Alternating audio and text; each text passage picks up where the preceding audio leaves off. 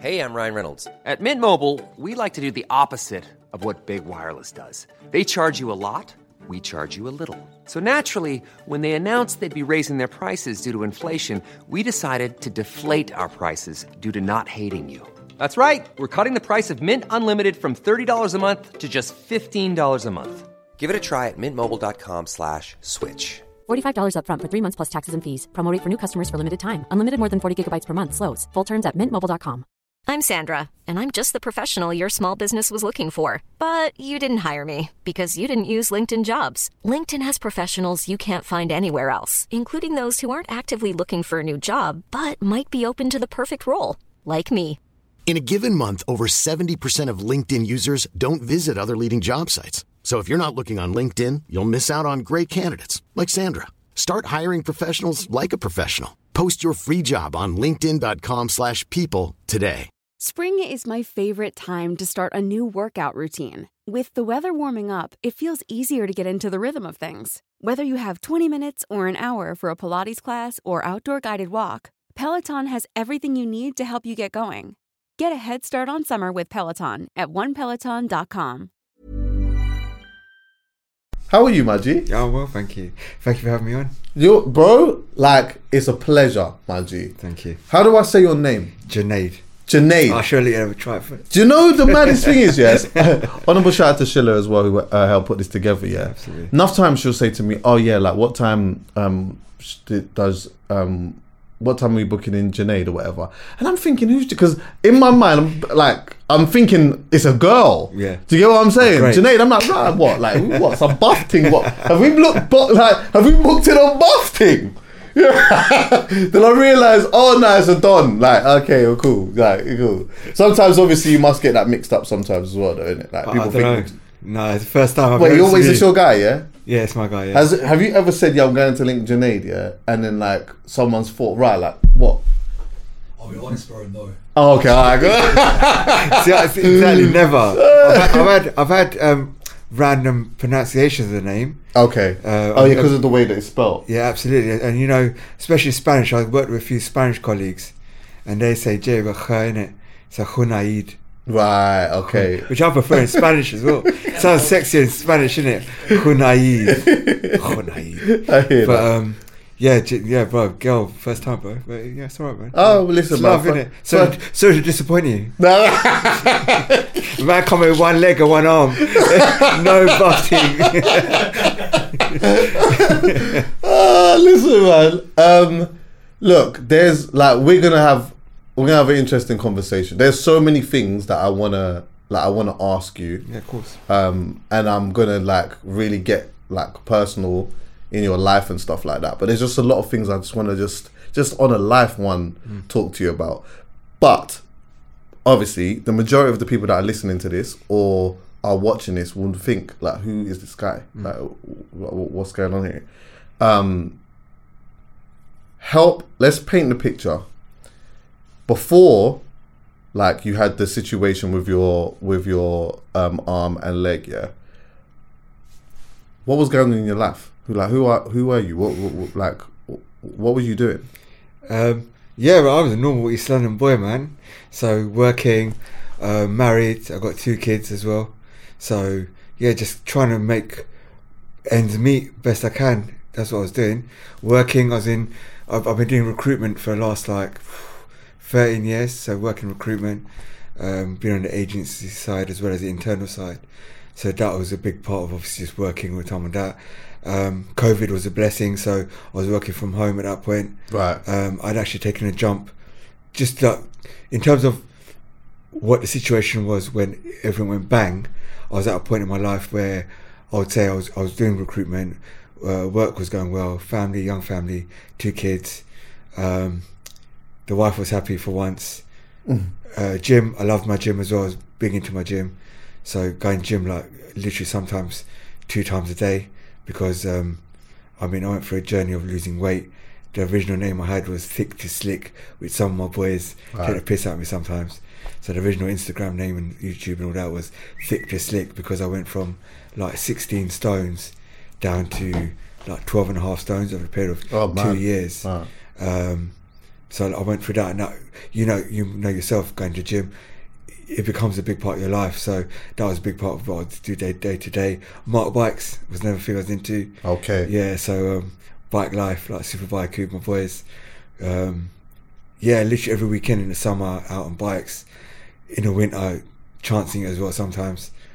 Uh, yeah, that was me. I was a happy-go-lucky guy, man. There was nothing. I was healthy. There was no. I had no allergies. No. Like doctors often look at my case and they're like, "Right, so what's wrong with you now? Like, what's wrong?" I'm like, "Nothing. I've had what I had. It's caused this now, but before this, I had no allergies. Before this, I was on no medications. I'm on no medications now. Um, so I, I, was, I was perfectly normal, man. What type of man would you say that you were? Like, were you like? I know you said that obviously family balance, all of that type of stuff, work, gym, whatnot. Like, what like what was your temperament like on just a normal one? Like, who, like what, what type of man would you say you were? Um, an honest one. I yeah, be honest, Yeah, yeah. yeah, an honest one. I, I reckon I'm just an honest guy, man. Like I, I've never been one. I guess I've never been one to fight. I've never been a fighter. Uh, I'm always more that guy. Hence, probably the reason why I'm in recruitment. I always like to negotiate myself out of situations, and I find myself a bit of a talker. Um, a family man, a naughty Muslim boy, I would say. Right. definitely right? So um, from an islamic point of view uh, and just a religious point of view i, was, I wasn't religious at all. Um, going out and doing all the things that i shouldn't be doing. Mm. that was a big part of my life. Yeah I, I, I don't know how to say if i was a strong guy mentally because i'd never been put in a situation where my mental strength had been tested. Right. Um, obviously, like not obviously, but people have those close friends and family and loved ones who pass away, and you have that grieving cycle when those people pass away. But has anything happened to me personally, where I can say, "All right, yeah, my mental state was really tested."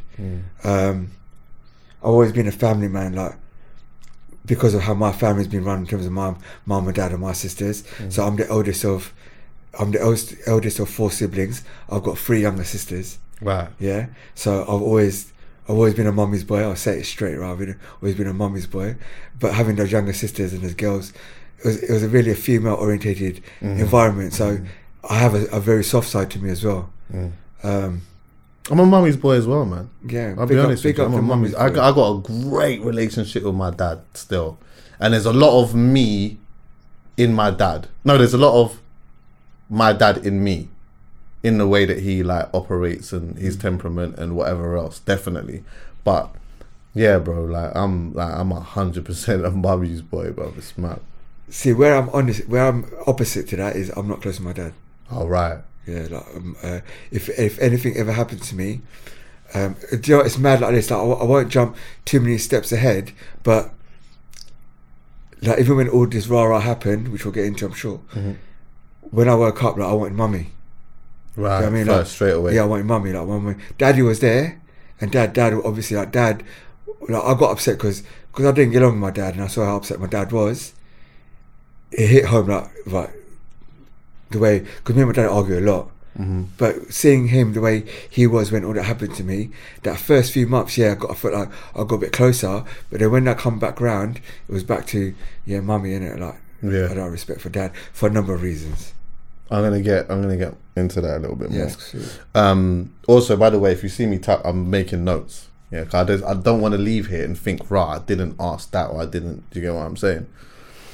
So, okay, like now paint this picture where things started to change a mm. bit for you. Mm. Well, I say a bit, but like, like talk me through that first day where something was a little bit wrong. Mm. Okay. Um, so September. What date was that? I, Newcastle United. The game Ronaldo came back. I think that was. I think that was twentieth of September twenty one, or I don't know. Some point in September. Put it on the screen. A week. It's the screen. The screen's not on, is it? It's alright. It's cool. So a week before that, I went to a house party, right? And a couple of weeks before that, if I'm going before that, there was quite a few birthday parties. Our boy Jamal from my bike group here had his birthday party. Um, my cousin had his birthday party. So there's a lot going out, right? and I'll tell you why I say that in a minute.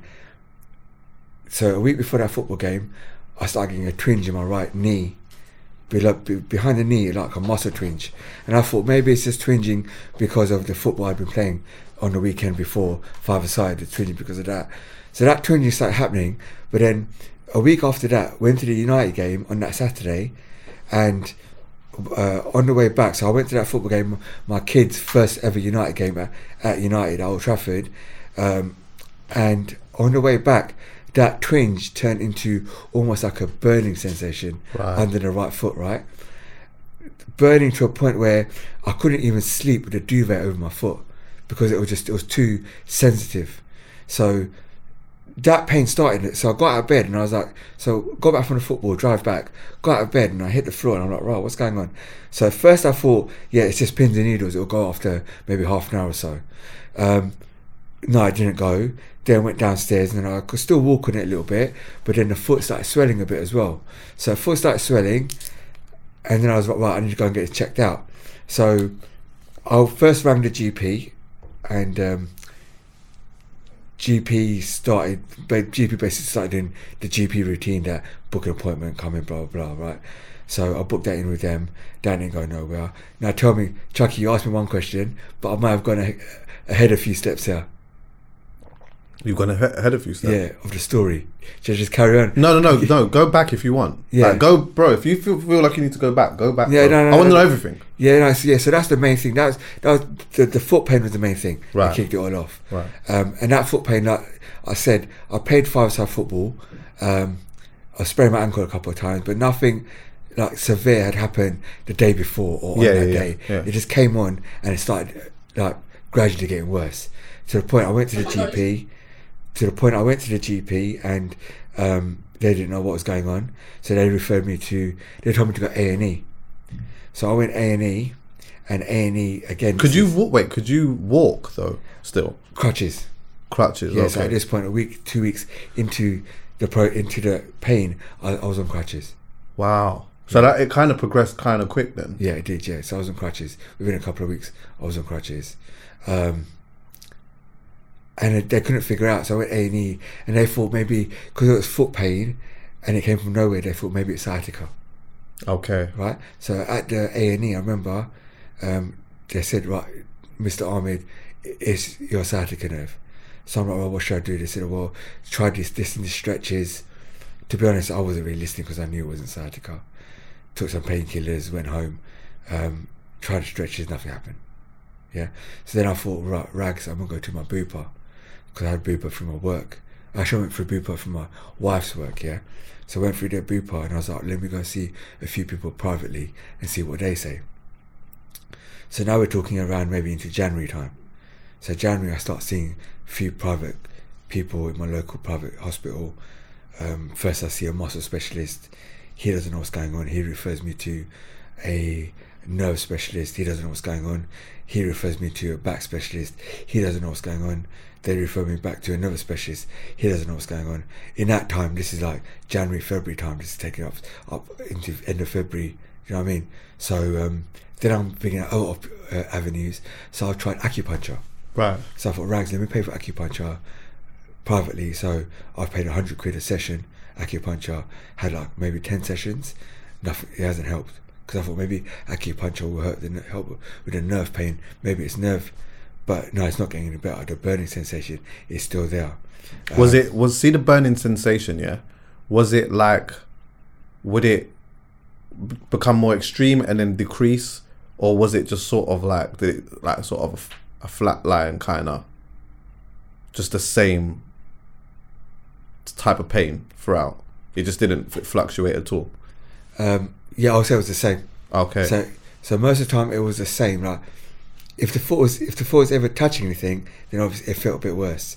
But I wouldn't let it touch anything for it to feel worse because I didn't want that pain. okay. So it, it, it was always there.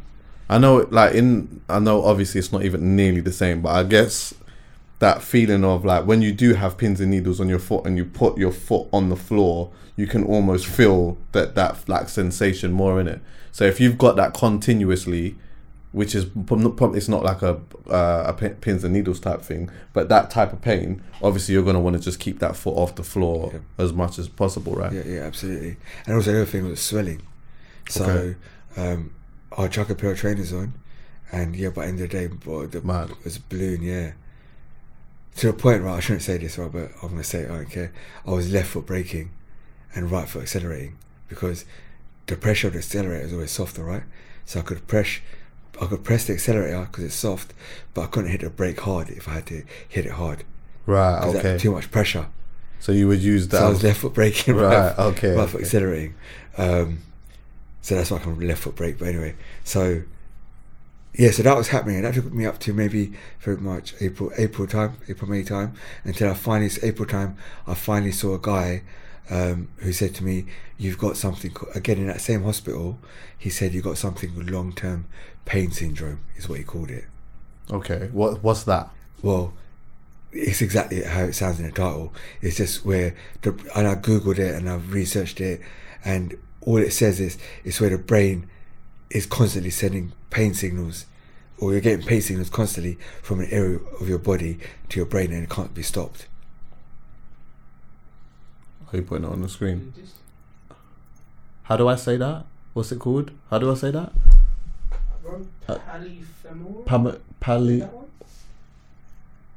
I'll just put it on the screen. People can kind of decipher that for themselves. Um, okay. Chronic persistent pain that carries on for longer than 12 weeks despite um, medication or treatment. So it's just the brain is just constantly just, and you can't. To turn it off. How did you feel when they told you that? Did you take? Because I know, like before, when he was telling you that, like the other guy was telling you sciatica or whatever else, you kind of just flicked off and was like, "I just know it's not that." But if he, when he told you that, did that hit a little bit differently, or not really? Did you still think, "Nah, man"? So imagine everyone, imagine you searching for an answer for something, right? And no one's giving the answer, and then suddenly someone's got the answer. How would you, like, how would you react to that person? Do you know what?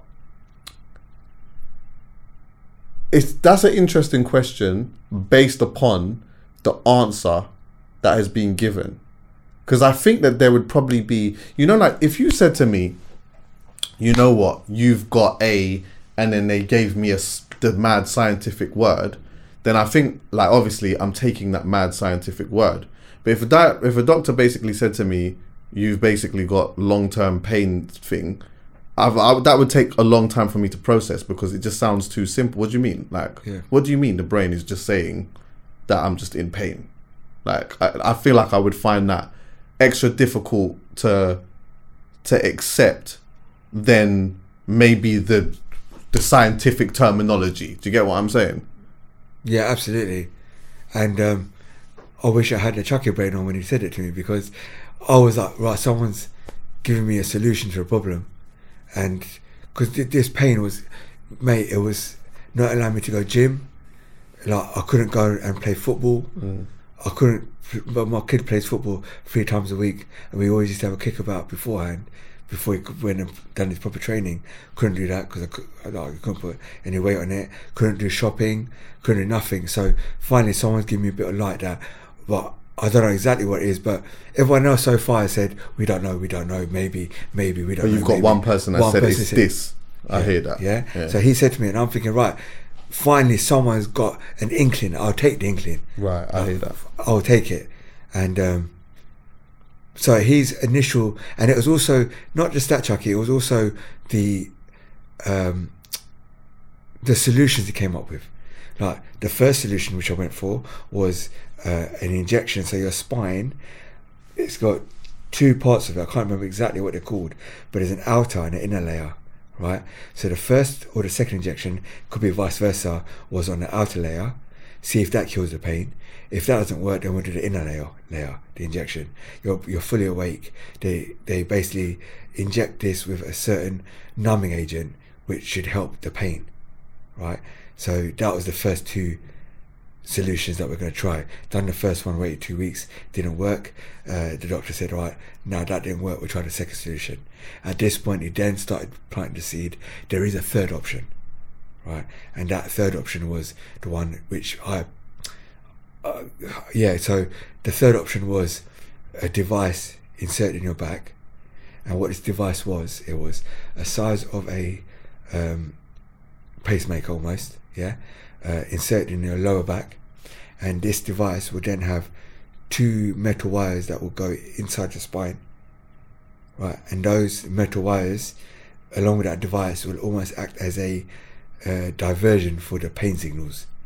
So when that pain signal came from the foot to that device, or to your where your nerves run through your back, that device will pick you up and send a signal as like a buzzing sensation. So it'll be like a, you almost get like a, a slight buzzing, shocking sensation instead of that sharp pins and needles sensation. Um, so I had that second operate, that second injection, and then they started talking about that third option, um, and the second, obviously, the sec- second solution didn't work. So I then went ahead with that device to be inserted. And what was that process like? So what that process was, it was a day operation. Um, done the whole pre-COVID checks because they were still going on, no temperature. Come in the next day, blah blah. Private hospital. So I went downstairs, um, signed all the forms. So you know, you sign your life away. Like this happens, this happens, Yeah, that happens. yeah, Yeah. So signed life away. Um, and they told me beforehand what we're going to do is they're going to insert a device. Um, no, so a day before that, actually, the lady from the um, company that designs the, devi- the devi- device showed me the device, uh, showed me the little controller it comes with. So the way the device works is the device goes in you, but you charge it from outside. Do you know like these Oh, new, okay. Do you know like these new iPad? Uh, Yeah, yeah, yeah, you just- yeah, docking stations, yeah, Yeah, like yeah. that, like a belt you tie it on, Right. and it charges it, plugged in, charges it Okay. while you sleep at night time. And there's a remote with it which can change how strong that buzzing sensation I spoke about comes back to you, how strong the feedback is. Right, so she had a chat with me the day before, Boston Medical, they're called, to talk about that particular device. This is what we've done. research Researchers gave me a few leaflets to read through, which I did. Everything looked hunky dory, right? Um, looking back now, it was a it was a fuck it was a sales pitch, basically to make sure I was happy. I was going to go ahead with the device, um, but I was still in that mindset of shit that this sounds like it might work. My wife in the background was like, "Have you done enough research?" But I kept blanking it out. I was like, "Right, I just need something that's I gonna get rid of the pain." Fix this pain." Yeah. And like, in the background now, obviously thinking about it now, like you think, oh yeah, shit. She was saying to me, like, have you done this research, that research? But I was like, no, I'm gonna go for it. I'm gonna go for it. Innit? Being a stubborn man as well, I'll, I'll go for it. I know what I'm talking about. So anyway, so I went in for day procedure. Um, Chucky, they woke me up. Again, thinking about now, they woke me up during the procedure to see if the device was working. You what? Yeah. Yeah, yeah. So, and now, like, now I'm talking to. Obviously, you're here. You'll know why now. I'm talking to legal people when they bring these sort of things up. Like, I'm like, right, yeah. I was. They woke me up because what they did, they woke me up to make sure the device was working. And she, like, imagine I'm lying down here, like, but I'm flat on my stomach in it. They're behind me, working on my spine. They woke me up and going, like, is the device working? and she's come round like a mad scientist with a laptop, and she's doing all this shit like activating the device, and she's like, "Is it working?" And I'm like, "Yeah, but it's not going." And I'm I'm half out of it. You know, they give you the anesthetic and stuff. I'm half out of it. I'm like, "Yeah, yeah, it's working." And then she's like, oh, "Is it working now?" And I'm like, "No, no, it's not working now." And I, That I- is and then- mad. But then I had a doctor. I remember now. I'm thinking back. I had a doctor saying, "Oh," and he pushes it a bit, and he's like, "Is it working now?" He's asking me.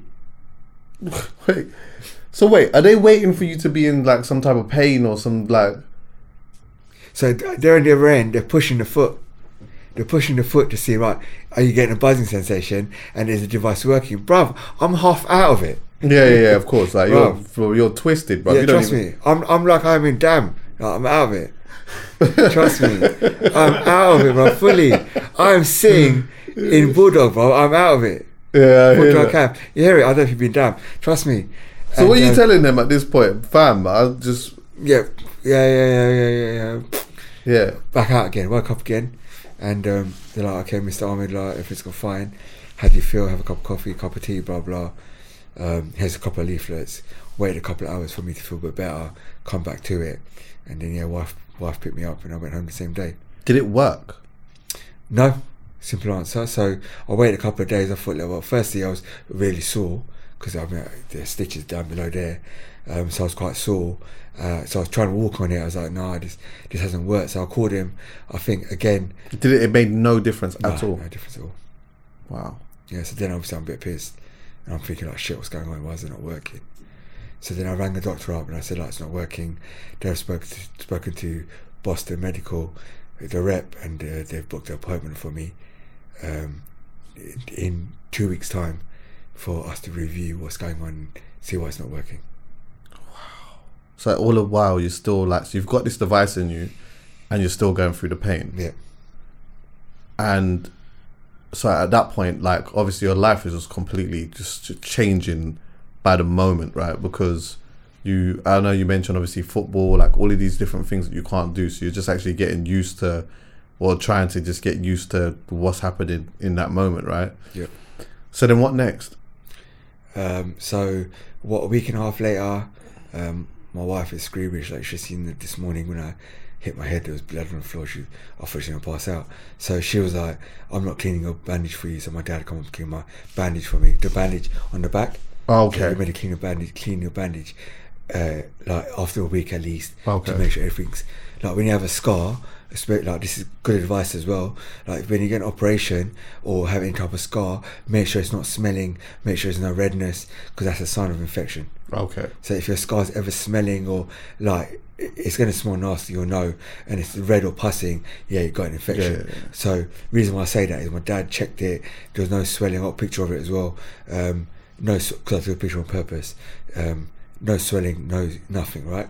So that's like a week and a half after, uh, and then I basically then By the way, is this it? Is this what's this here you're showing me? uh, attached in Spectra WaveWriter, spinal cord stimulator. yeah yeah that's the one yeah That's the one, yeah. that's the one yeah. Okay. Is, is there, is there um, is does the Boston one come up? That I typed in from Boston Scientific. Yeah, that's their one then yeah. This is the one. Yeah. Yeah, that's the one. Yeah. So um, yes, I got a temperature chuck. So so I call you Chuck. I'm probably Let's Chuck, calm, let's calm, calm. Sorry. Um, so yeah, so two weeks after, like I said to you, the bandage was all clean, everything. The reason why I said that is because I got a temperature, right? So I was like getting shivers, and I figured shit, something ain't right. So I'm shivering, right? I'm like three, four um, duvets, like those typical Asian, like we call them gumbels, yeah, like thick duvet over me. I'm like, yeah, mumsy bringing me hot water, but I'm shivering. And I go to my missus, I said, this ain't right. Like, I shouldn't be shivering. Firstly, like I, sh- I can't be moving a lot anyway. I was literally in bed, only playing COD for two weeks, and um, so I couldn't be moving. But I like I couldn't stay still, and. Um, I rang up the private doctor hospital and I said, "Look, this is happening." They go, "You got, you got to go to your local NHS because we're closed at the time it was happening." So I went private to my pri- um, NHS hospital. Um, temperature, yeah, high temperature. I don't know what high temperature is anymore. It's like forty. Is it forty degrees? I think Yeah, I think so. thirty-eight. Yeah, for like high temperature. What is considered as a like a, a Uh, normal body temperature is 37. so you I would say like forty something. Yeah, 40, yeah, something, 38 to 40 in it. So it was around there. Went into hospital um, with the missus. Obviously, that mindset, oh shit, we're going to be here for ages. A&E. Um, sat down, ordered a favourite chicken and chips, yeah, munch. Which one? Which chicken and chips? This is necessary. Favourites. Oh, favorite. Yeah, I was in Oh, Essex, that- innit? I was in I wasn't in East. I was in like Ain't favorites one of them like kind of dim PF? You know, like Yeah, you I- see the like PFC, perfect fried chicken and that, like them kind of dim ones. Ain't it one of them ones? favorites. Yeah, uh, P- Fav- no, PFC. so favourites is- PFC. PFC is more my lane than Bow side, I think. what? Yeah, but ain't favorites in that kind of lane than one of Been them. Around for years, like, Yeah, but favorites is one of them dim ones, though, isn't it? like Tennessee though. What- Yes, like Tim, Tim, like Tennessee. That's like one of the dim ones. Is that one of your favorite Well, you, joints, how, you, how you gonna call me East and try to call my chicken and chips dim? What's your West London chicken and chips? bro? We Tennessee. You don't have one. It was Tennessee. Exactly, you don't have that one. was Tennessee. it was Tennessee. South still. has got- But South then, and then we well, obviously we got a young Sam's as well. You know what I Yeah, mean? Sam's Sam. was that Sam's was our thing. Sam's was our thing. To uh, be Sam's fair. is in East now as well. Is it? Yeah. Yeah. Yeah. Sam's You, Sam's? Sam's you could get like nine pieces of chicken and two chips, bare wings for like three pounds. You old. It's like yo, You old. Where is this coming from? But you know what? When you're young, you know what I mean. But yeah, I'm, I'm more of just a KFC don now. No, actually, cheat meals. That's my thing now. Cheat meals is a new thing. But yeah, anyway, Yeah, that's all right. we yeah we No, our, just to put it straight, our thing is Dixie. Dixy. Yeah, yeah. And hear South is Morley's, isn't it? That's pigeon, isn't it? Though. Yeah. It's what pigeon. Yeah. Up north is pigeon. But I, Chuck ain't gonna lie to you, yeah, going off subject. I remember in uni, yeah, in Birmingham, my boy boys taking me to one chicken shop, yeah. The fillet, bro, the fillet was like this thick and this big. I was like, fuck, this is definitely pigeon, bro. Yeah, yeah, I hear that. How am I And you know what? You bite into it and just bare water comes out of it. Bro, the fact it's two pound for that fillet, no. It's pigeon. Anyway, yeah. Yeah, So anyway. we, had, so we had chicken and chips. Right. And um, that's the last thing I remember. So I got hyped day. I passed out, and um, yeah, like my wife says, I was in and out conscious, but it all kicked off from there. So up until that point, yeah, that's that's literally the point where everything just went, basically. so, well, you literally just passed out Yeah, night. passed out. Yeah, and then everything started from there. So that must have been that must have put your wife in a mad predicament actually. So now when you've gone to the hospital and that and they're like doing operations on you or whatever else, she's obviously um almost like she's your what kind of next to kin in it. So she's gonna obviously be the person who's gonna be, you know, saying what they can do, what they can't do, and whatever. At what point? At what point did you wake up? Did you wake up and everything had changed then, or did they have like did they did you have an opportunity for them to talk to you about what was happening and what was going to be the solution going forward Yeah. Um, so I woke up. So I spent uh, six weeks in a induced coma. wow Um, and then after that six weeks, I woke up on a shitload of drugs. Big up NHS uh, in in UCLH. Um, but I, but when I mean when I mean shitload of drugs, I mean like Oh, I was turning around looking at a clock, and I don't know if you've seen Alice in Wonderland. Yeah, yeah, yeah. But in Alice in Wonderland, I always say this. In Alice in Wonderland, there's a clock where the 12's up there, the 3's like down here, 6 is there, 9 is that's. But I, I, oh, so you were spazzing but I was, I was out, I was looking around and I was like, raw, what is going on? But so to say I woke up at that point and knew exactly what was happening is probably a lie.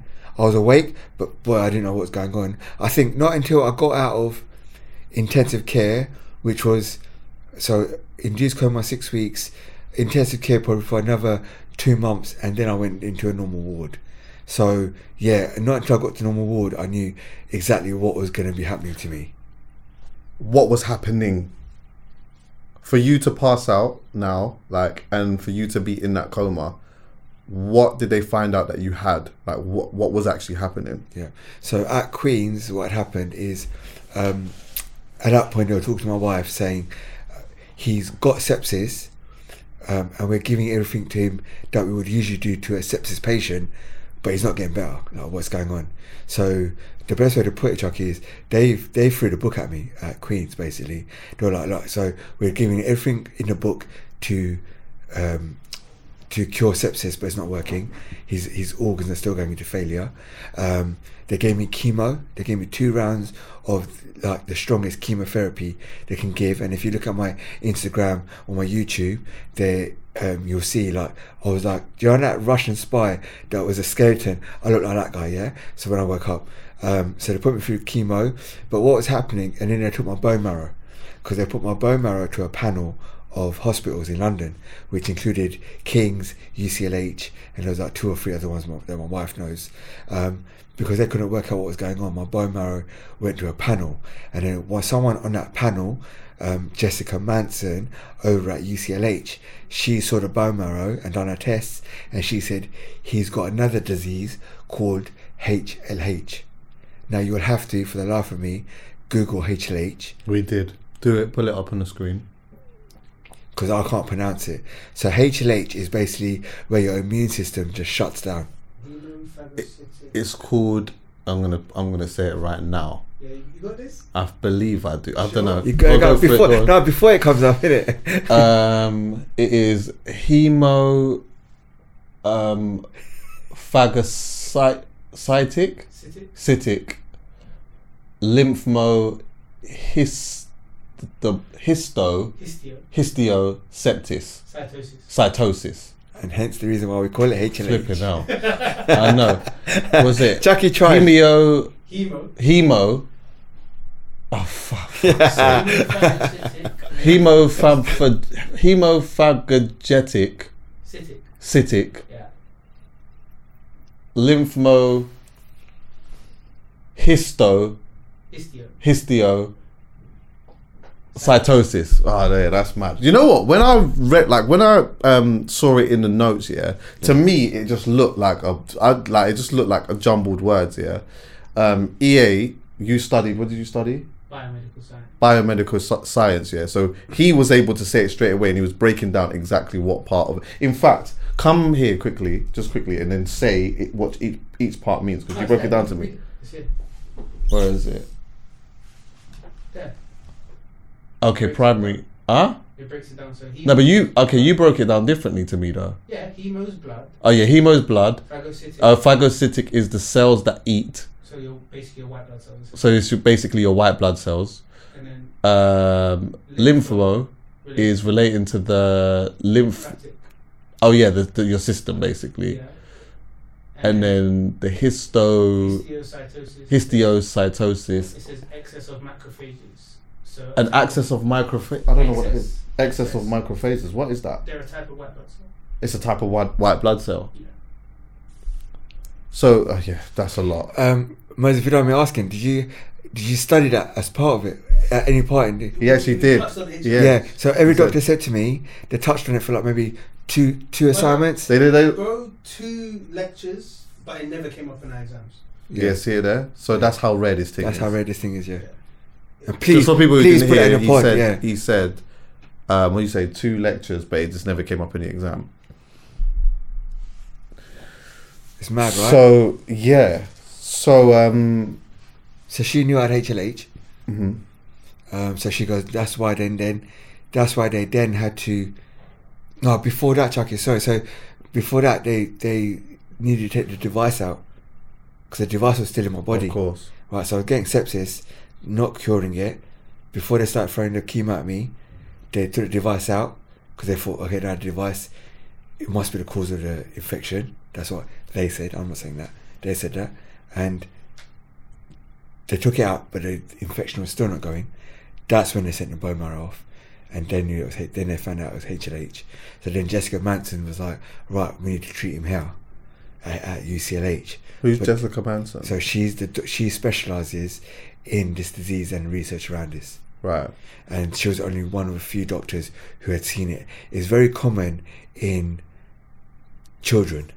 oh really Yeah, it is very common. So um, since We got Jessica Manson. yeah, big yeah, up big up Jessica Jessica Manson. Manson Yeah, so um,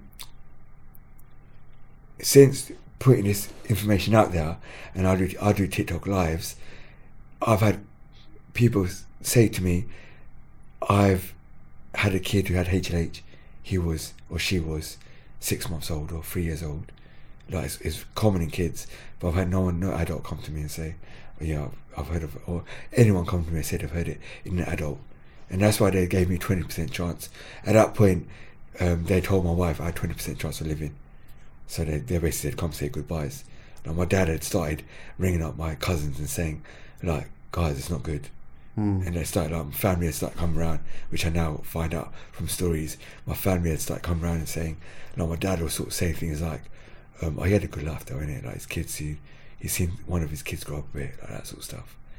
Um, so yeah, so um, so they had to get me over to UCLH as quick as possible, but I wasn't stable enough to move because I was on a lot of equipment. And um, I mean, my wife was saying today because oh because I, I banged my head this morning, guys, for you to just to find out how much of a numpty I am. I banged my head on the, on the cabinet.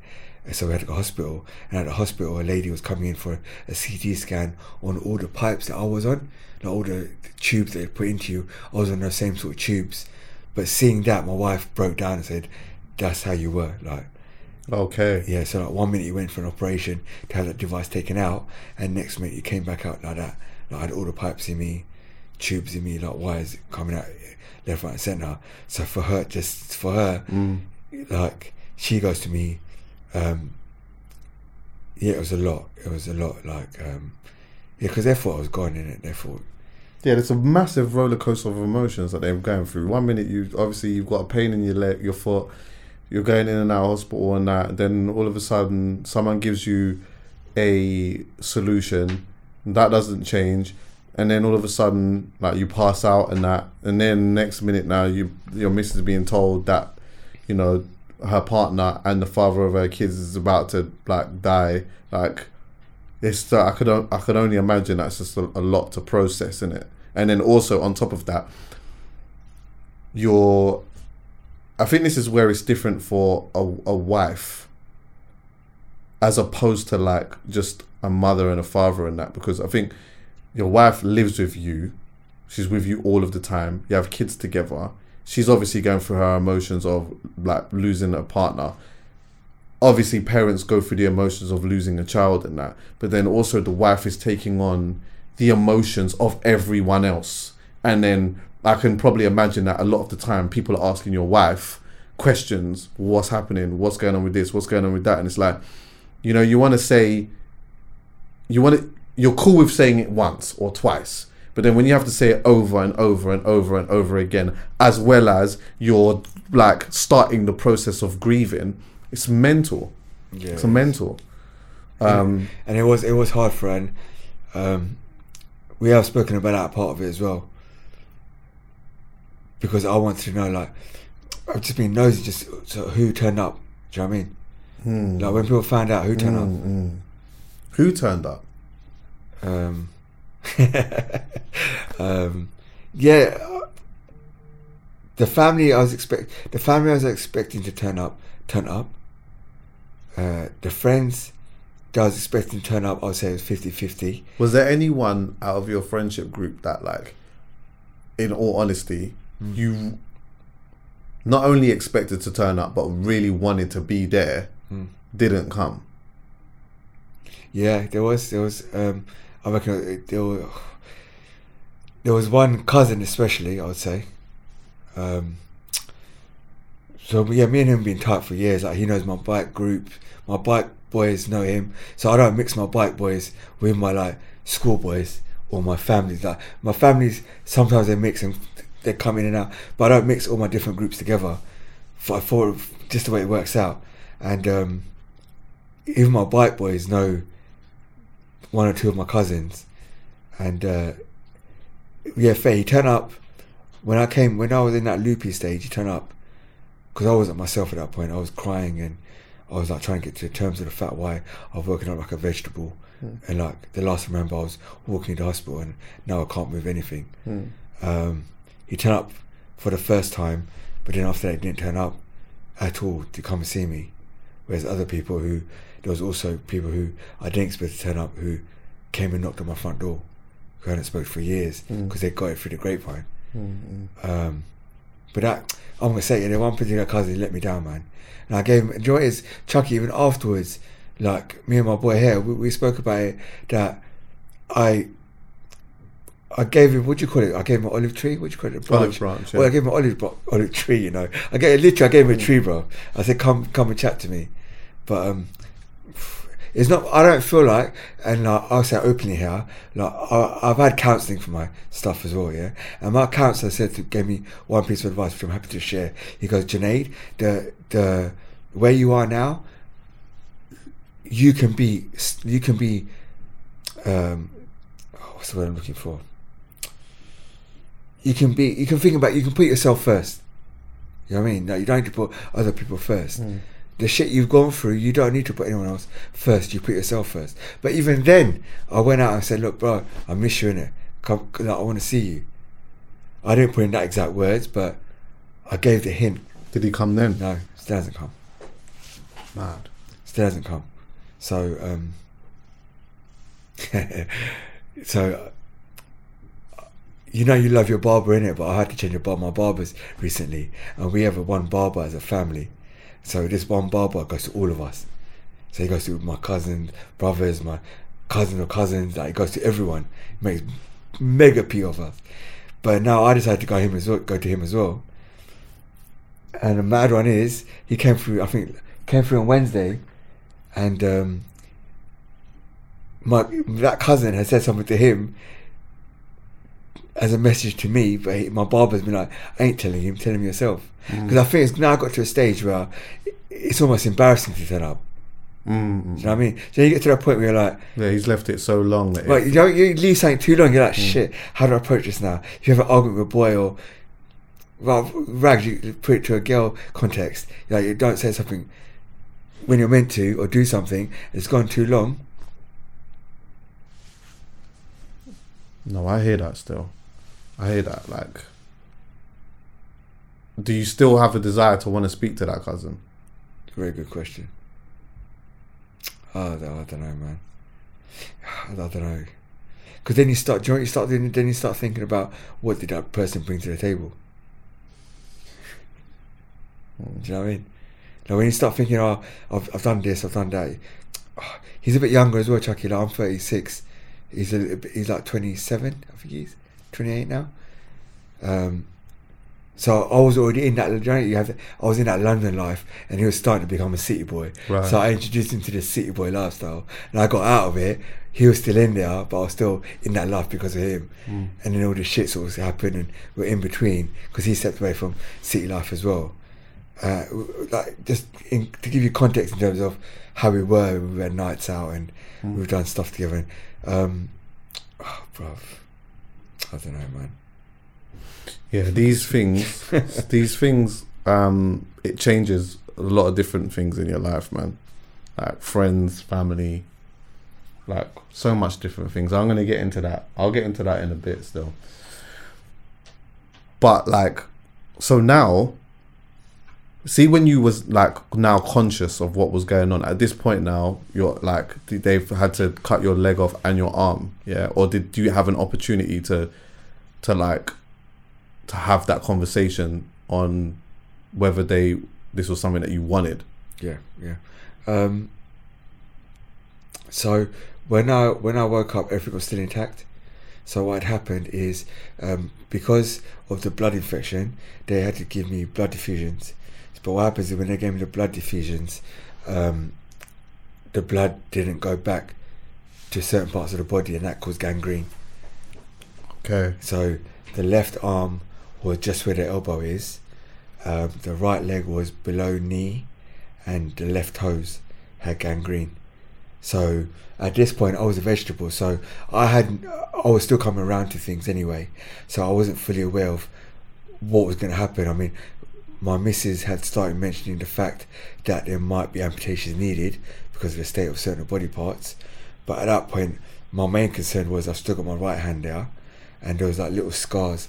I got little scars where the gangrene gangrene wanted to start, but it didn't go the whole way. It just started tinkering, but it, it left it, it let it be.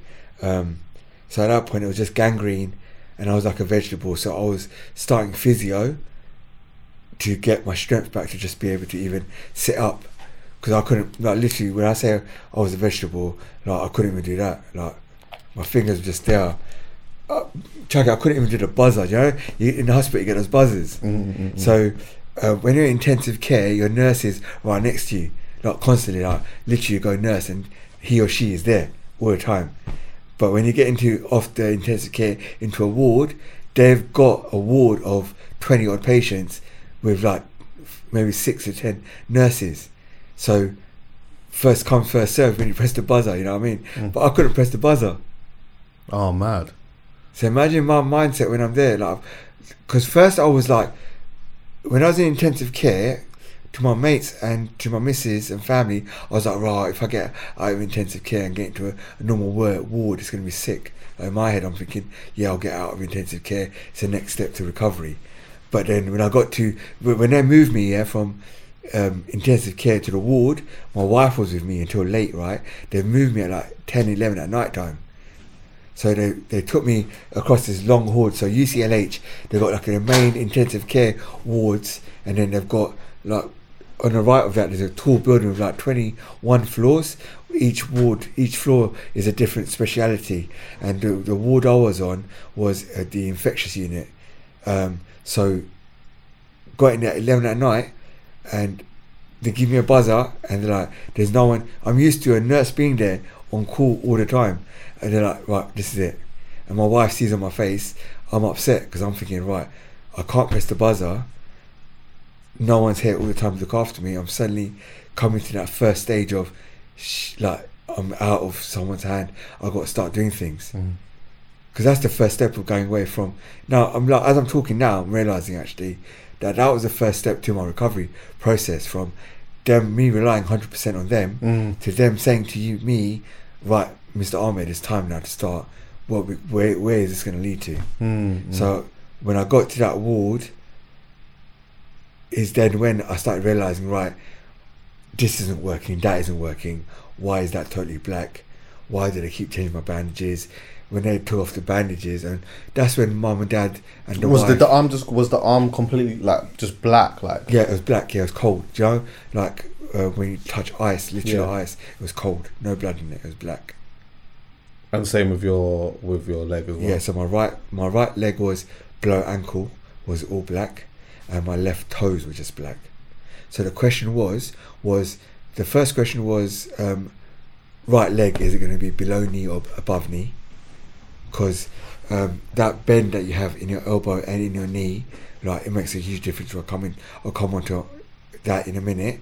Um, so was that going to be below knee or above knee? The next question was, is the ankle going to stay? Are the toes going to go? Is half the foot going to go? What's going to go in that one? And the next question after that one was, the left arm, is that left arm going to be below elbow or above elbow? And that was a big one. And that became the, that became more apparent as the conversations went on and on. Because again, hence the reason the reason why I said about that elbow in the elbow bend is you then start thinking, right, if I lose my elbow, what am I going to stop being able to do? Mm. Well, I, can you even comprehend it? Because I think, you know, sometimes, yeah, when you have like all your faculties, I think this is the, the case for most people, yeah. Like we don't realize how much of like this plays a role in our life until we lose something, yeah. And like you could just lose the ability to just do just one, just your thumb. You lose your ability to use your thumb, yeah you think, oh, like, well, I'll be alright without my thumb. Alright, cool. You pick up your phone, you go send a quick message, and you're like, oh shit, I can't even because you use your thumb to message and that. It's like your your your big toe, for example. It's like you lose your big toe, and then your balance is way off. Uh, we, you know, you like something happens with your leg or whatever. Let's just say, for example, you can't like walk, and then you start thinking about like I, I always refer back to having surgery on my knee. I had surgery on my knee. I was out of the game for like a month and a half, and it's like the that spontaneity is gone. Like I can't even. I mean, I can still be spontaneous, but in a different way. But it's like the way that I'm used to being spontaneous. I can't be spontaneous like that anymore. So, I think like for for me, my mind could tell me like some of the things that I would not be able to do without having an arm. But until you don't have one, I think it's it's just a completely different experience, isn't it? Yeah, absolutely. And I've always been like you asked me earlier about um, what I'm like a person and a bit about me, and I've always been that person that um, I don't take no as an answer in it. No, I just don't take no as an answer. Like, my brain set doesn't. My, and again, it, it comes back to my work as well. I've always, I've always, must be East London thing. And my dad, I'm just a salesperson. I don't take no for an answer. Like, I will get a yes out of you somehow. Maybe not today, maybe tomorrow. And the same for my own situation. I don't want to say no that I can't do this. That's why I do stupid things like motorbikes, and I'll do stupid things on, on the. What um, now? no, not now. Then. Oh, okay. I was gonna say that is techie. Right, it's gonna happen. yeah, yeah, you can get that. That's gonna happen. Yeah, brother. trust me. 100 brother. Bruv, trust me. Man's gonna be on the bike. Trust me, man's, gonna be back on the bike. Big ass super bike, yeah, I'm back. Yeah, yeah, we're gonna get there. Yeah, yeah. We're gonna get so, there. but I was always, I was a, um, always a person that try it first, and then we'll see how it happens. Mm. And that brought me good situations and bad situations. Yeah. Right. We won't go into that. Yeah. So, but I will always try something, Mm. um, and that's in my nature.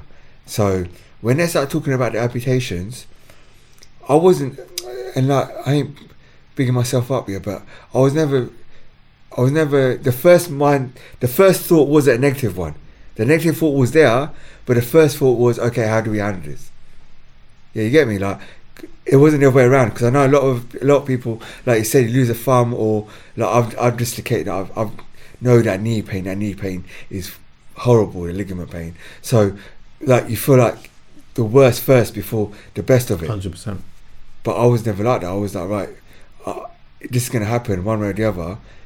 I've got to deal with it. But it comes up to that point I was making about I didn't know whether it was going to be above elbow or below elbow, especially my left arm. And when they said it was going to be below elbow, above elbow, because they can't solve the basically the gangrene was too high. So basically, the thing with gangrene is they give you two choices. Some people stay with it, like people live with it, but it can spread. And the other thing is what going to do with like, like just dead. It's dead muscle. Like it's literally just it's there. So there's no point in keeping it anyway because I couldn't use it. So I, that Mm. was the first question they asked: is you can keep it, but it's going to be like this. Mm. So I thought, well, what's the point? Um, so then they said, right, it's going to be above elbow, and the reason for I keep repeating myself. The reason why that is is I'm going to say is, for example, let's say gym, How do you do bicep curls? Mm. Yeah. How do you do bench presses? Yeah. How do you uh, even like do deadlifts? How do you do deadlift- deadlifts? Right. If I had the elbow, if you if you go to fall over somewhere, like if I lean over, I go on my knee. If I'm getting off the floor, if you get off the floor, fine, I haven't got two hands, but it's easier to get off the floor with two elbows than it is to get off the floor with two Mm, arms, mm, mm, mm, two hands. So I was always trying to think of the best case scenario rather than, than the worst case scenario through the process. How what can I say that I'm gonna be able to use? So it was a blessing that my below knee was uh, a below knee was saved, and it was a blessing that my whole left foot didn't go. Only my left toes have gone. Right, right, right. So these are the only bad boys. Two fingernails I've Yeah. got now, basically. Yeah, so, yeah, yeah, yeah. So um, yeah, man. That, that that's when I found out I wasn't amputated when I woke up. I had to work for it to go and get amputated. Okay. And then obviously now, then that's a whole another transition or period in your life. Yeah, yeah, yeah. And then that's that's when the, the that's when I was tested the most mentally, because um, like I try to stay pos- positive for the whole process, but then I would have days where I would be upset in myself in terms of why has Allah brought this on me, right? Like why has Allah chosen to do this to me? Then I have thoughts of um, like I'm Muslim, um, and if you haven't noticed, and um, in Islam it says no tattoos. Yeah, I had a full half sleeve on the left arm, right? And God suddenly decided, right, brother, I'm taking your left arm. Then I'm thinking, shit, man, he taught me a lesson, taking my left arm off me. Then I start thinking like that, right? Why have I been so bad? Like, why have I not been a better Muslim? Then, like, I spent most of my time in in intensive care with the Quran on in the background because if I, I found I found peace in God at that point. Like I'd never turned to him before, and I felt like a lot of people kept saying to me, "He's testing you." Like he's tested you for a reason because he loves you, and I was like, right, I, I use that to to my advantage. Like, yeah, I'll, I'll use that as much as I can. So that helped a lot. Um, but then I then I would break down the form of, right, what what is this going to mean for my kids? Like the whole football thing. How am I going to play football? Um, how am I going to pick up my most my littlest one is two, nearly three now. Then it came down to let's be blunt, the wife. How's the wife going to perceive me? Mm. and where I struggled a lot during rehab, not rehab, during less, like I said rehab, less so rehab, while I was in intensive care and in the unit at UCLH, what I struggled a lot with was understanding my wife needs to live her normal life. Mm. Yeah. So I always struggle with the balance of thinking, right, my wife's out there, like my wife, I'm punching in it. My wife is fit, yeah. I'm fully punching. I'll say it. My boys say it. I say openly. I'm punching. So A shout out to the missus. yeah, shout out to the Mrs. Mm. Man. So um, yeah, so I'll be like, I'll be getting oh, she's out. She's having a coffee with who's she having a coffee with? Oh, she's going out for dinner. Oh, she's going to cinema. I should come for the spa day. If I was out normal bodied, she does that anyway. I know I've never stopped her. She does that anyway. So I was going through a phase of thinking, right, I need, I need to stop being like this because we was getting a lot into a lot of arguments. Then I got into I get into a circle of I'm going to lose her because she's going to see a weak man as well. Like the man's not going to be able to look after her when I do come out of hospital. So I went through all these emotions while I was, even before I was amputated. But then slowly, when the drugs started wearing off, things started coming back round to me. Did you? And like even you can answer this in two ways, yeah. So like the the past and also now. When did this happen, by the way? When did all this happen? So what amputations? Yeah, the amputations. Amputations happened for around uh, October, September, September, October time. So not even that, not even long ago at all. Yeah, last year. Okay, I'll just ask you as a solid question. Like, do you feel less masculine? Yeah, I do. Yeah, hundred percent. Because, oh, fucking hell. So, bro, there's certain positions everyone likes. It. I won't say bluntly. That like, to feel like you feel like you're in control. You know, in that situation, and I can't do everything no more. Hmm. I said as blunt, blunt as that, man. Like hmm. there's certain things you can't do no more. You got, to, like you said earlier, everything becomes a process. You lose it. You lose. Um, you lose a thumb. You suddenly think you can't use a phone. I lost an arm and a leg. Everything, nothing's the same no more. So I can't do the things I used to do. I try to do to do them, and I've got that. Again, going with that, I like to do. I mean, I like to try things and explore things. I um, oh, I forgot what my point was going to be. I I try to do the best I can in the situation and process it and use things around me as best as I can.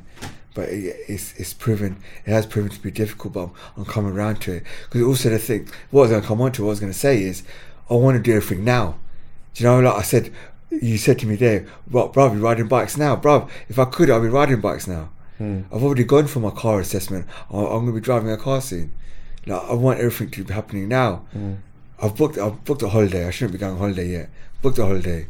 You know, I don't. I don't want to wait. I, I want to do everything now. But Yeah, you want to live your life. You want to live your life, isn't it? yeah, exactly. Yeah, yeah. For me and the kids. And my personal trainer keeps saying to me, bruv, like I go I go into gym, yeah, I have my down days in gym in it.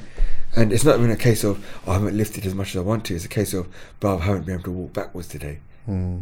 But small things, I haven't been able. Bro, I used to jump 20, 20 inch steps, um, boxes, jump boxes, box jumps. But I can't step onto that now. Hmm, I can just about step onto the eight inch one.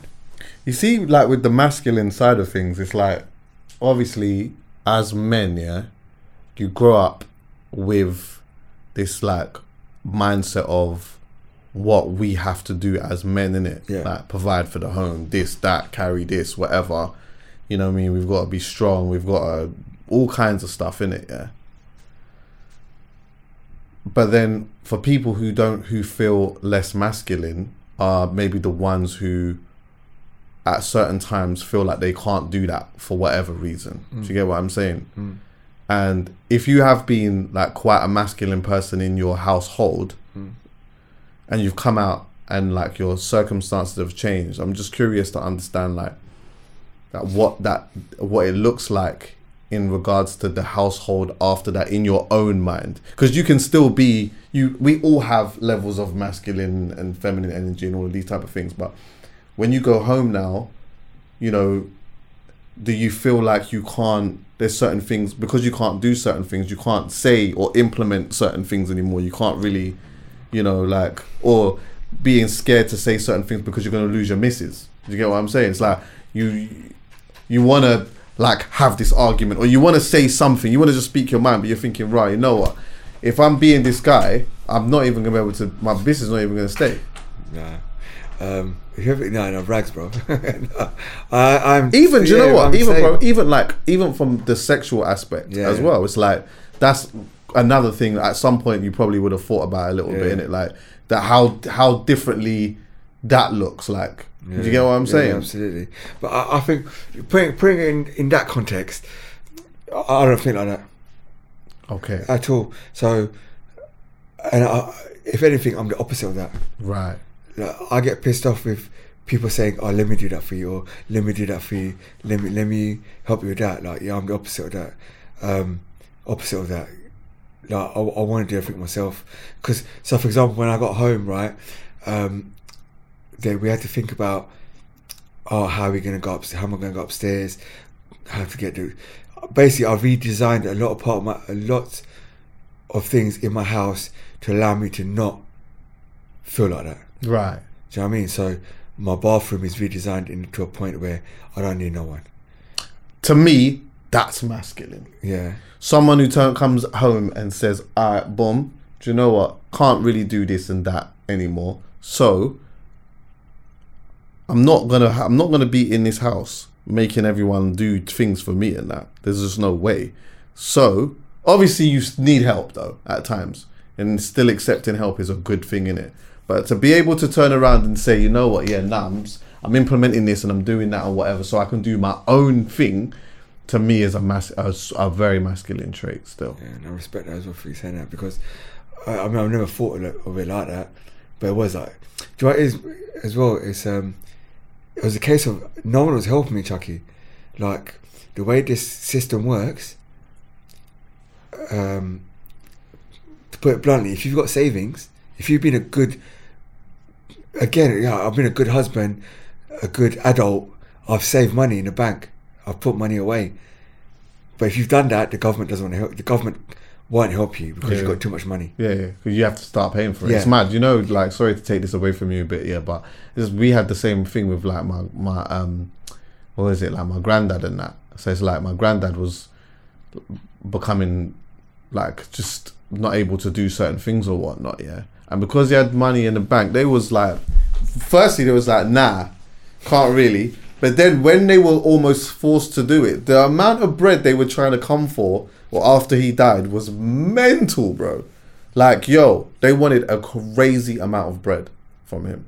It's disgusting. It was, and it, made me. It just made me. It, you know for a good reason, it got me pissed off, bro. I was like, right, you ain't gonna pay for it, rags. I'll, I'll pay for it myself, but I'm not gonna lose that independence. Keyword being independent. Like, I didn't want to certainly rely because, especially in rehab, you hear you get of like you get in rehab, you get certain people who are like. Oh, this has happened to me. What's going to happen to me? Blah blah. Feeling sorry for themselves. But then the opposite end, you get the other people who are like, nah, like we're here. This is life adapt to it, make the best of a bad situation. And I was in that category. And um, so even from rehab, I knew what I'm going to have to do to get home and be myself and not change things. Because again, while I was in a coma, bruv, my, my car insurance was up for renewal. My house insurance up for renewal. My lease was due to be paid every month. And the lease I was paying was dumb. My wife couldn't afford that.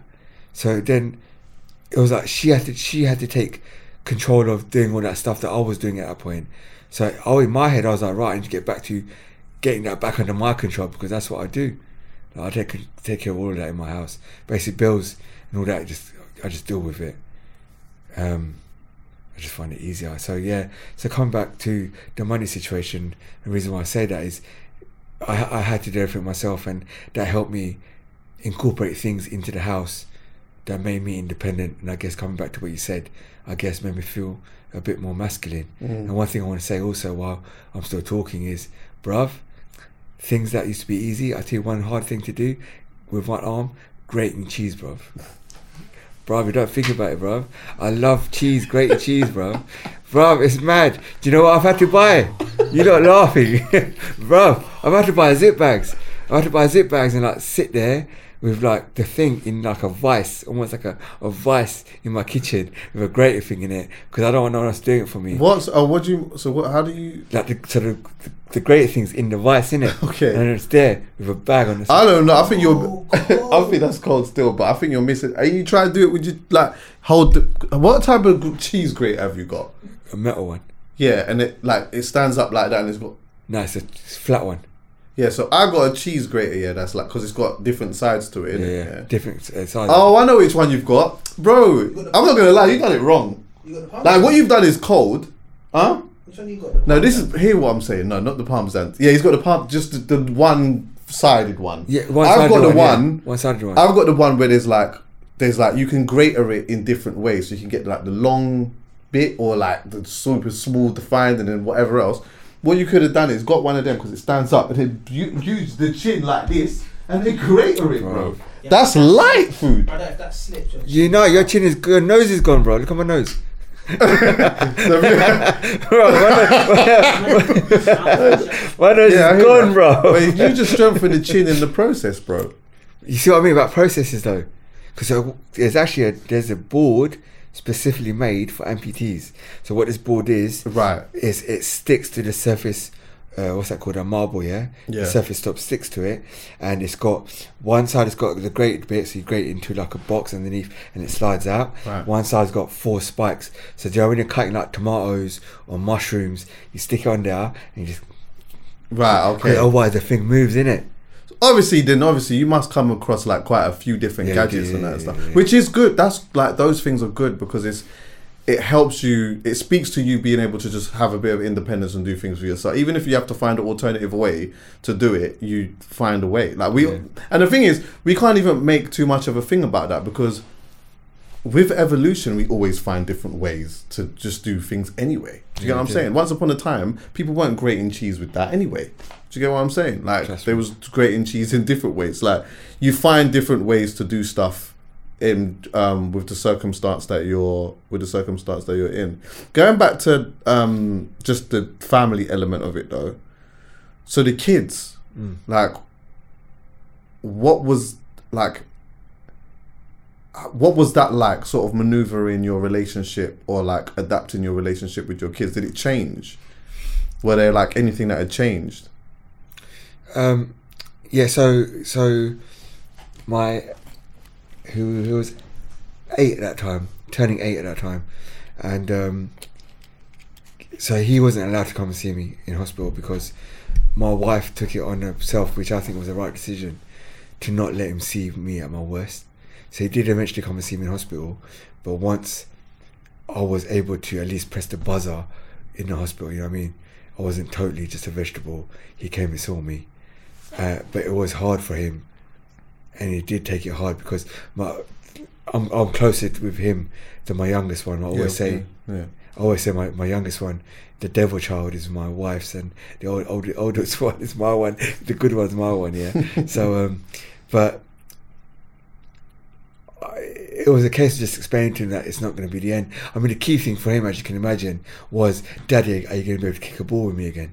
Do you know what I mean? Are the key thing for him was football. The other thing was, oh, how you going to play PlayStation with me? Which I'll come on to in a minute.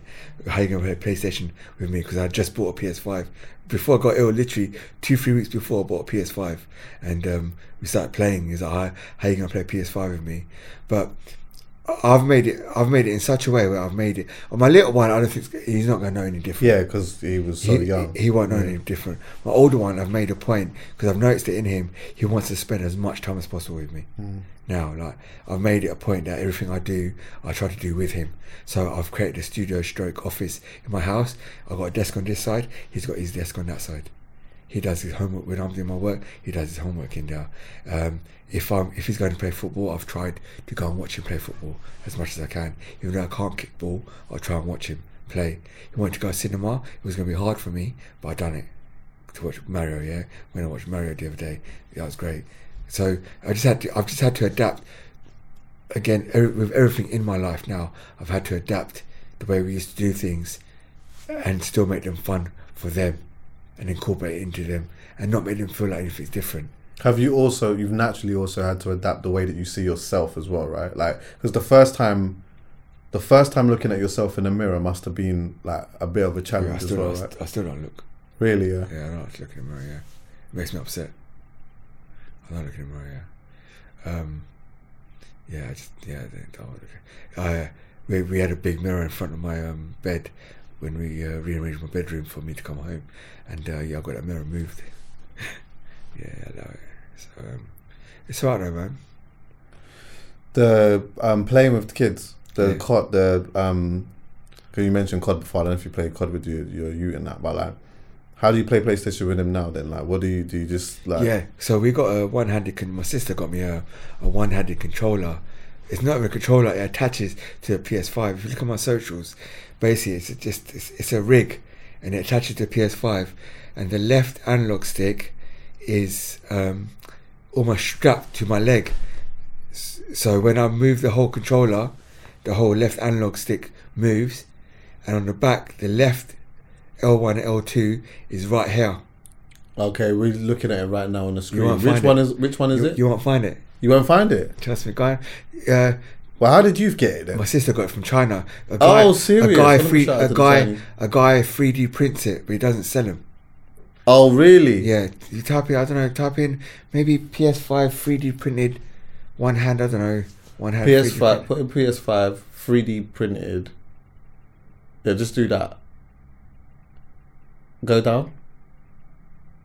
Go down. Look, because I think it might be that one. You know, there you go. which one is? Yeah, that one on the left, Which one? Like far left. or left and right, the same thing. Oh, is it? You Yeah. know, that's all the same thing. Yeah. Oh, cool. Oh, cold. So you do I get it. So that attach, so that that, that left analog stick attaches to my leg Yeah. with a strap underneath. Yeah. So that's it's stuck. And then I'll put elastic bands underneath it to make it tight so it's not loose. Yeah. So when I'm moving around, for example, COD, I'll move around COD like this. And the right analog sticks to aim. Oh, that's cool. Right, you see, you see, you see, you see those um, blue buttons on there? They're pressing the arrow keys on the left hand side. Oh, really? Yeah, so they're pressing the arrow keys, and on the back of the back of it, the L, the, on the back of it, the L one and the L two are right next to the R one and R two. So right there. So all on one side. That's dope. So my sister got me that.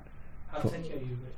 Yeah. Huh? How techy are you with it? Oh, no, it's hard, man. Yeah. Yeah. Have you got? You've got. You've got better with it It's, though, right? it's muscle memory, innit? Yeah. If anything, it's muscle memory. So I've st- I've started to get the hang of it, but bruv, these kids on COD, COD, bruv, oh my god, Yeah, they're Bruv. crazy. You know they're I- crazy with it, and it's so. Bro, I can't play it, bro. It's too quick for my eyes anyway. But I it can't- stresses me out. Yeah, I know. Yeah, it stressed me. Yeah, it stressed me out as well. But I don't really. I'm not a gamers like that. But when I decided I'm going to jump in the game thing, and I was just getting smoked left, right, and center, bro. I jumped in COD for the first time, smoked. Then these lot, these youths are just chatting bare shit on the, the thing and that. That was getting me mad, bruv. Like these little kids just chatting shit, and I didn't even have a controller of the thing where I could chat back to them. So they're just chatting shit about man, and I couldn't even give it back. Then I tried the Gears of War thing. That was going 100 miles an hour or whatever. I was getting smoked at that. I said, you know what? Fuck it, bruv. I'm just playing golf.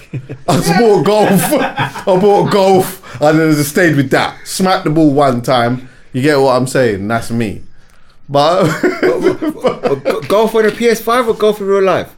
Nah, golf on the PS5. Oh, okay. I just thought, you know what? Fuck all of that. Like these are doing all that. I just went on and just, you know, obviously you just scroll, find games and that. I just bought a golf thing. And then that was me. Funny guy, man. But, know, it's um, it's um the thing with Call of Duty. You're going a bit off topic now, but Call of Duty, you have to turn what's it called? We have to turn crossplay off because these kids on mate. Imagine you use a mouse. They're using mouses. How quick are you with that mouse on your PC? Yeah, I'm not. Yeah, yeah. Well, So imagine Yeah, they're, they're, they're literally with their mouse. They're there like with red pointer, just shooting you out. yeah. They're just they're they're too, they're they're too techie with it. Well, okay. Anyway, um, like, what do you do to keep your mind balanced? Do you know what I mean by that? Yeah. I'm assuming that like you would go through an a, uh, like a roller coaster of emotions, yeah. Maybe even on a on a day where you're not having so much of a good day.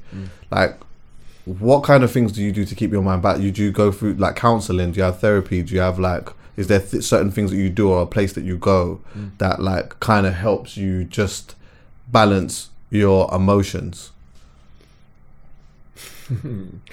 Um, but know? I've got into my editing, man. Editing like videos and doing the social media stuff. It's a weird thing. So I've set up my office now, like double screens, the Mac, and I've got all my little gadgets and stuff. And once I start editing, I, I zombie out. It's weird. I find it soothing editing. But the other things I do, it's just I'm back in the gym. I go gym three times a week with my personal trainer. Like gym will forever be my place to go and just like, get away from things. Um, I'm not driving yet, so my PT is sick, bro. Like he's made it. So my PT, he, he was he wasn't my PT when I went on that weight loss journey the first time, but he saw me as that guy in it. Like, do you know when you start going to gym on a regular basis and you just get to know people because they see you more than once or twice? They're like, yeah, this guy's serious. He saw me go through the whole process of losing that weight, and he used to always single me out, like in the gym, like, oh, what are you up to today? What do you need help? He to spot me for free. Like, not charge me no money, give me advice about food and all the rest of it. So when I got out of rehab, even while I was in rehab, I started doing physio, and the physios weren't doing it for me. So I called in this guy, and I was like, "Look, you need to get me back in the gym, innit?" Bro, the guy didn't big up Jermaine. He didn't want to take a paycheck, bro. He's like, "I'll do it for free, innit?" Like, I, I pay him obviously, but he said, "I'll, I'll do it for free." Um, so me getting away with him three times a week, that's my getaway, man. The gym. Hmm. And also, you know, it was important for me to find a gym that didn't have riffraff. I'm sorry, but I couldn't go to a gym where riffraff were just staring at me hmm. because I was of what I was doing, how I was doing it, what I was doing. Because my exercises again coming round back to having to adjust to this way of living now. I can't do the usual exercises. I have to do the basic things yet. So I'm still learning to walk with no toes. Um, I'm still learning to squat because I can't bring my leg, my knee all the way over my toes to squat. So I'm still learning to squat. Um, I'm, the, the, the simple thing I'm learning, still learning. So I didn't want to be in a gym like that. So big up. Also, do a quick plug to PT Studios in Hainault in Essex. So this gym's got a sick setup. So their setup is PT only. So like a barber chair, the PTs pay a rent, and the PTs can bring their own clients. Right. So in that gym, everyone is paying for a PT, and PTs are not cheap. If you ever had a PT, you'll know PTs are not cheap. So you won't get riffraff using that gym. You obviously went through a period where you like questioned a lot of that. Like, talk on that a bit. Yeah, and can I? cut- I'll, I'll, I'll talk about that also, linking that back to what the point you just made. Religion is also my getaway now. I would say, because um, I I I find it peaceful. Now now, like, if I little things that I go to the cemetery, I try I try to go and see people that have passed away. Like um, my grandma had Parkinson's, really bad, and she lived with us, and um, but I used to feed her and help her and all the rest of it, and I even helped bury her, but never went to the graveyard once since burying her. Then I got uncles in there who was really tight. My cousin lost his dad really young, and my cousin's been going every day, every week, sorry, maybe twice a week to go and see his dad. So he said to me like, "Bro, I find it peaceful. Come with me," and I went with him once or twice, and yeah, I find it really peaceful. And even going back to the question you just asked, now doing being closer to God and doing things like Friday prayers in Islam, which I missed Friday prayers for years. Small things. I don't I don't pray five times a day. But I've stopped doing things like drinking. I've stopped doing things like yeah, I was doing a whole lot, not eating halal meat. Like I was doing all the rest of it on nights out as well. So stopping all that and just finding peace in thinking of him it's just changed me inside I, I don't like I say I don't pray five times a day but I feel like something inside me has clicked to say be thankful and I thank him as much as I can. And I also pray to him as him or her as much as I can. Um no fuck that. I pray to him as much as I can. So yeah man. Do you do you rem- do you remember your dreams? You go finish your question. Is that the question? Because I will go into a mad one about dreams. I was just gonna ask you what your dreams look like sometimes. Now? Just Yeah. now. Um, I don't. Do you know? Oh, it's mad. So I've started having dreams recently because uh, there's certain medications my cousin advised me to take that have helped me. Um, but my dreams consist of things that have happened before when I was better, rather than things that are to happen. Hmm. So things that have happened and I'm remembering. And I wake up and I sh- good memories and bad memories. And the reason why I asked you to finish your question was the dreams during my um, coma, bruv, mad. Elaborate. So, for example, I was um, I used to have a waterbed that wasn't electronic, so it used to do like this moving motion all the time, uh, every few seconds move. The reason for that is elderly people they get back sores when you lie down for too long, so they keep the bed moving. I'm bedbound now for quite a few months, so the dreams. Well, at the beginning I was going to be bedbound, so they kept me on it. But the dreams I was having was I would be on a island and I can see myself out of body experience on the island. Not even an island like jetties. You know, like the, the jetties you walk on on holiday, they're moving in the water, and everyone else is talking to me, but they're on their own islands, and they're talking to me. And then I asked the guy right in rehab, because he asked me a similar question like, "Bro, did you have dreams while you was in a coma?" Because he had he was in a coma as well. And uh, I go, yeah. And he goes, did you ever have the dreams about being on like an island or on water? And uh, he goes, yeah. and he goes, yeah. And the reason why he he done his research, the reason why we got those dreams is because we was lying on a waterbed. Okay. The waterbed was the reason why I was getting that. Another crazy dream I, was, I would have is I would be in this laundrette for weird reason. This laundrette that was near my house that I used to pass uh, when I was in school. So when I was in high school, we used to go to the chicken shops. The chicken shop used to be next to the laundrette. So we used to walk to that laundrette, the laundrette, to go to the chicken shop. But the dream I kept having was I was in this laundrette, I was locked in this laundrette. People are in this forest opposite this laundrette, but I can't get to the forest. But people are visiting me in this laundrette upstairs. And I can see like the T junction where this laundrette is, the road actually is there in real life but I can't see nothing else but laundrette. Some people in the forest, they sometimes visit me, they sometimes go, and there's also a fridge with cold strawberry yazoo in it. yeah, and the madness is right, and I, but I can't get to the strawberry yazoo. The reason why I can't get to, I don't know why I can't get to the strawberry yazoo, but the madness, Chucky, is my wife. I told my wife this story. Well, I think she heard it on a podcast I did on my side with my boy, and she said the reason why he was having that dream is because when he was still awake but on the machines, he kept saying and writing. So when I had the tubes in my throat, apparently I still could write, but I couldn't say because the tubes were in my throat. But I kept writing, I need a cold, I want a cold yazoo. Okay. I kept saying that to them, but I don't remember that. But I was having those dreams, right? Now, did those dreams happen? Was that happening and it wasn't a dream? Mm. Or, uh, yeah, it's all muddled, bro. Yeah, it's mad. Madness. Yeah, it's mad. It's That's mad. why I stopped to ask you, well, why are you asking me that? What part of the dreams? Because I thought you was going to ask me about the coma dreams. Oh no no no! I didn't even know you had dreams in the coma. you Yeah, know? yeah, I didn't yeah. even know that was a thing. madness. I thought that you like. I had a, a neuroscientist on the pod a while ago, Yeah. and we was talking about consciousness and that, and like, like being on like euthanasia, for example. It's like the difference between dreaming and then like being on euthanasia Yeah. is is interesting because when you go to sleep, you have a uh, and you have a concept of time that you've kind of like gone to sleep. Yeah.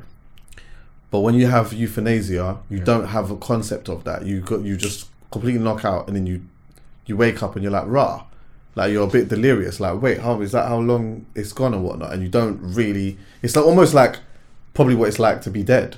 You don't think that there's nothing. It's just, yeah, it's black. It's yeah, black. it's black. But then when you're sleeping, you sometimes will have. But I thought that being in a coma was almost like being on euthanasia. Like it's just nothing. I mean, look, I, I, that, that six weeks in this coma plus the three months in intensive care and all the drugs, it's all mixed into one. Yeah, I so hear you. I, you know I mean? So I could hear you. I might have even been awake and that was happening and I, I see it as a dream. Mm.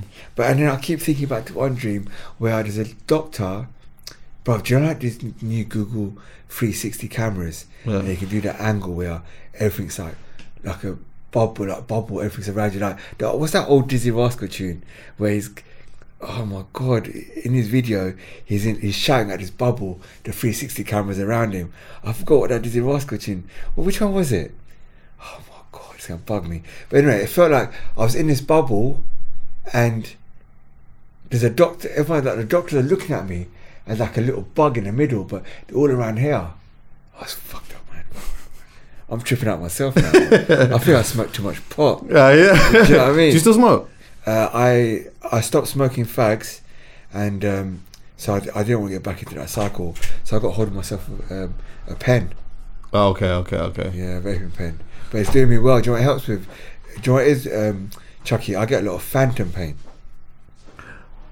Is that the fa- is that the pain where it's like it's in your arm but it's not in your arm Yeah, so- basically? yeah, yeah, basically. yeah. So, especially at night time, when the thing is, when the brain wants to switch off, it starts thinking of other things that it wants to think about. And guess what? It wants to think about The arm. phantom pain. Yeah, yeah, yeah, So yeah. there's two types of things: there's phantom pain and phan- phantom sensation. Phantom pain, I get a lot in my left foot. I'm getting it right now as we speak. Like the toes are hurting. Okay. Like, really painful. My right foot, luckily, I don't get a lot. But at the beginning, I'd be walking, yeah, and my right foot would just start hurting. The worst one, it would start itching. My right foot. Oh yeah, I was gonna. Oh, I, was, I had that in my notes actually. Yeah, the right yeah. Like, how does that? See the itch? Yeah. How does that? What? How does that work? Like, how do you get? How do you get rid of that? literally by looking at it, making the brain realise, bro, you're, you're tripping out, your foot's not there. Yeah, yeah, yeah, yeah. Because what, what's happened is they describe it in, in rehab, the physios, they put a model up of a, a face. They get taught in physio in hospitals that um, the face, in your mind now, your nose is here, your ears are here, your, your neck is here. They use that in their physiology, physiotherapy, technical terms. They have terms for it. But that's what the brain's happened to the brain now. The brain hasn't realised where your nerve endings finish. Mm, mm, mm, so right now, my arm feels like it's about here. That's called phantom sensation. Um, but what some people, it disappears. What happens is your arm gets shorter and shorter, and then it just disappears or go. Some people it stays for life. Some people it takes a year or two. So pray for me, man. Yeah, man. Yeah, no, for sure. Trust me. Um, just a couple of more things, yeah. Like, what keeps you going? the thought of being normal, like the thought of knowing that What's normal? like one day this like do you know you see these people like do you know what like people text me sometimes saying oh Junaid like look at this guy on Instagram look at that guy on Instagram. Boys do it and like no disrespect to them. Uh, I know why they're doing it but these guys and girls have been amputated for years. Like two three years. I've been amputated since October like it's a I've got a long long road ahead of me so the what keeps me going is knowing that I'm going to get there. Like seeing these people, because a lot of these people have got. This is my first leg, Chucky. I'm going to go through. I spoke to my boy this morning. Um, he was in the car with me. My boy, who was in, I was in rehab with, he's got a wicked story. He's only he's been out of rehab one month, two months b- before me, and he's had three legs. So imagine over a year how many legs you're going to go through because the stump's going to shrink, your, your legs going to shape's going to change. You're going to get a better other casting this week for a new leg. So what keeps me going is knowing that these things are going to happen. I started researching into uh, legs in the private sector because I want to get back into the gym properly and start running. So I started looking into things like bionic legs, legs that got micro processors in them. Um, so knowing that those options are out there and they're going to get better keeps me going. Right. My kids keep me going. Knowing my kids want to see their dad get back to that strength or being able to do those things because there's a lot more that I'm looking forward to being able to do. Um, I haven't done half of the things that I was doing before. There's the simple things. I haven't kicked a ball at my signing goal yet. Like I haven't got the balance to be able to go over, walk up to a board and swing my foot through it. Hmm. Because at the moment it feels like my foot's going to go either flying or that way. Do you Yeah, know what yeah, I I mean? that. I It's going to come, it's gonna come off my leg, and, I, and, I, and, I'm, and I'm going to turn into a meme, bro. Man, man's not turn, trying to turn into a meme. Trust me, you get turned into a meme quick these days. So I'm not trying to turn into a meme. So yeah, but knowing, knowing I'm gonna be able to do those small things because my you wife. got an amazing. Can I just? I'm sorry to stop you. Yeah, your sense of humor is incredible, bro. you, I promise you, bro. Your sense of humor is incredible because I know, like, and and and adding into the context that this did not happen that long ago. Do you get what I'm saying? Like you just mentioned just before that, like sometimes people will show you people that have like been going through this either from birth or that they've just had this for years. So I think for a lot of people, to even even incorporate an element of that sense of humor takes years for them to do that. Like, bro, you're you've got you got a great sense of humor. You're like you're super engaging in that, and it's you said you said that you're a person that you talk your way into certain things, and you you can get a yes out of. You ain't lost it, bro. trust You me. ain't lost it. Why do you think I'm still working? Yeah, you still working, yeah? trust me. I got back to work as soon as possible, bro. Do you know how jarring talking about medical stuff for nine to twelve months gets? yeah. You just want to get out in life and have normal conversations Right. with normal people Right. who are living normal lives. Yeah. You got four limbs. I've got two and a half. Yes. Don't matter. Let's just talk in it. Right. Because my recru- recruitment is just talking to people. Yeah. People like recruiters are probably estate agents are still worse. Yeah. Yeah. Sorry, bro. Yeah, yeah. estate agents are still worse, but we just talk in it. We just talk. Do you know what? As we're doing the sense of humor stuff, Yeah. let me tell you something, yeah. We really do give thanks because I actually thought I actually thought that you didn't have no limbs at all. Mm. So when you walked in, I hope you take this right, mm. but I was like pleasantly surprised mm. and in some way just lightly happy not like no disrespect to anyone who don't have no limbs mm. but like i just thought oh do you know what like yeah like you're walking you're doing like do you understand what i'm saying? You got like yeah you don't have two legs but you got one like you don't have both um both arms but you got one. Mm. Like m- when you when you start getting into that process of thinking oh like someone actually doesn't have any when mm. you see them walking in with something you're like nah you know what? Like mm. you got something and you're making the most out of it with that. Do you know what i mean? Because at first when I, when i thought he didn't have any i was like sheila kept saying to me yeah i just spoke to him on the phone and i'm just and in my head I'm, it's baffling my but i didn't want to be in a pro i'm just thinking how is this? And then you're on road and that. Like I'm thinking, how are you on road and doing all of these things on your ones? But it makes all the sense in the world. You get what I'm saying? Adding to the fact that you're a person who, one, doesn't like say no. Yeah, you're obviously very um like you're very persistent, which is always always going to help with your recovery and doing things and your experience and all of that type of stuff. And then the other thing is like your your charisma and your personality hasn't gone anywhere. Do you know what I mean? And like, I think as difficult as it is for you, and I can't even fathom how difficult it is.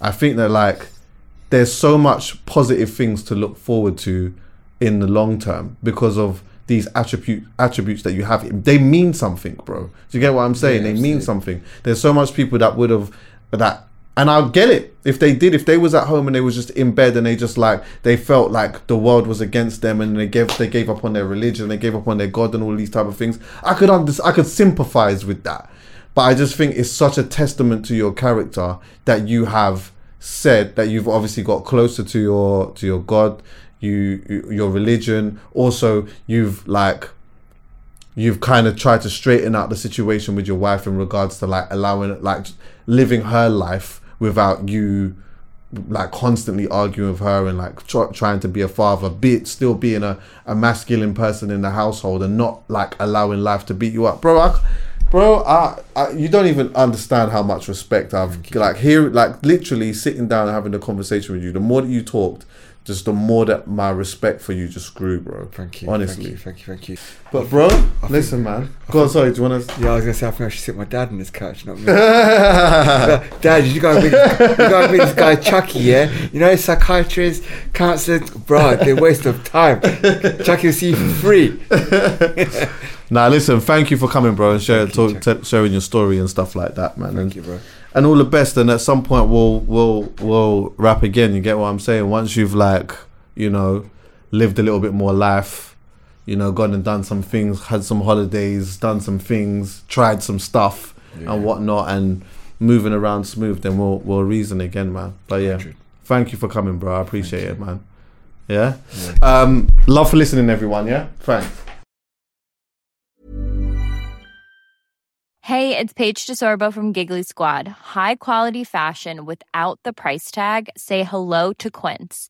I'm snagging high-end essentials like cozy cashmere sweaters, sleek leather jackets, fine jewelry, and so much more. With Quince being 50 to 80% less than similar brands. And they partner with factories that prioritize safe, ethical, and responsible manufacturing. I love that. Luxury quality within reach. Go to quince.com slash style to get free shipping and 365 day returns on your next order. Quince.com slash style. Hey, folks, I'm Marc Maron from the WTF Podcast, and this episode is brought to you by Kleenex Ultra Soft Tissues, your ally to help tackle your allergy symptoms this season. I love the change of seasons, but nobody loves pollen and all those other things floating in the air that make you sneeze during this nice weather. Kleenex Ultra Soft Tissues are hypoallergenic and allergist approved, so fight back against watery eyes and runny noses without worrying about irritating your skin. For this allergy season, grab Kleenex and face allergies head on. Imagine the softest sheets you've ever felt. Now imagine them getting even softer over time. That's what you'll feel with Boll and Branch's organic cotton sheets. In a recent customer survey, 96% replied that Boll and Branch sheets get softer with every wash. Start getting your best night's sleep in these sheets that get softer and softer for years to come. Try their sheets with a 30-night guarantee. Plus, get 15% off your first order at bollandbranch.com. Code BUTTERY. Exclusions apply. See site for details.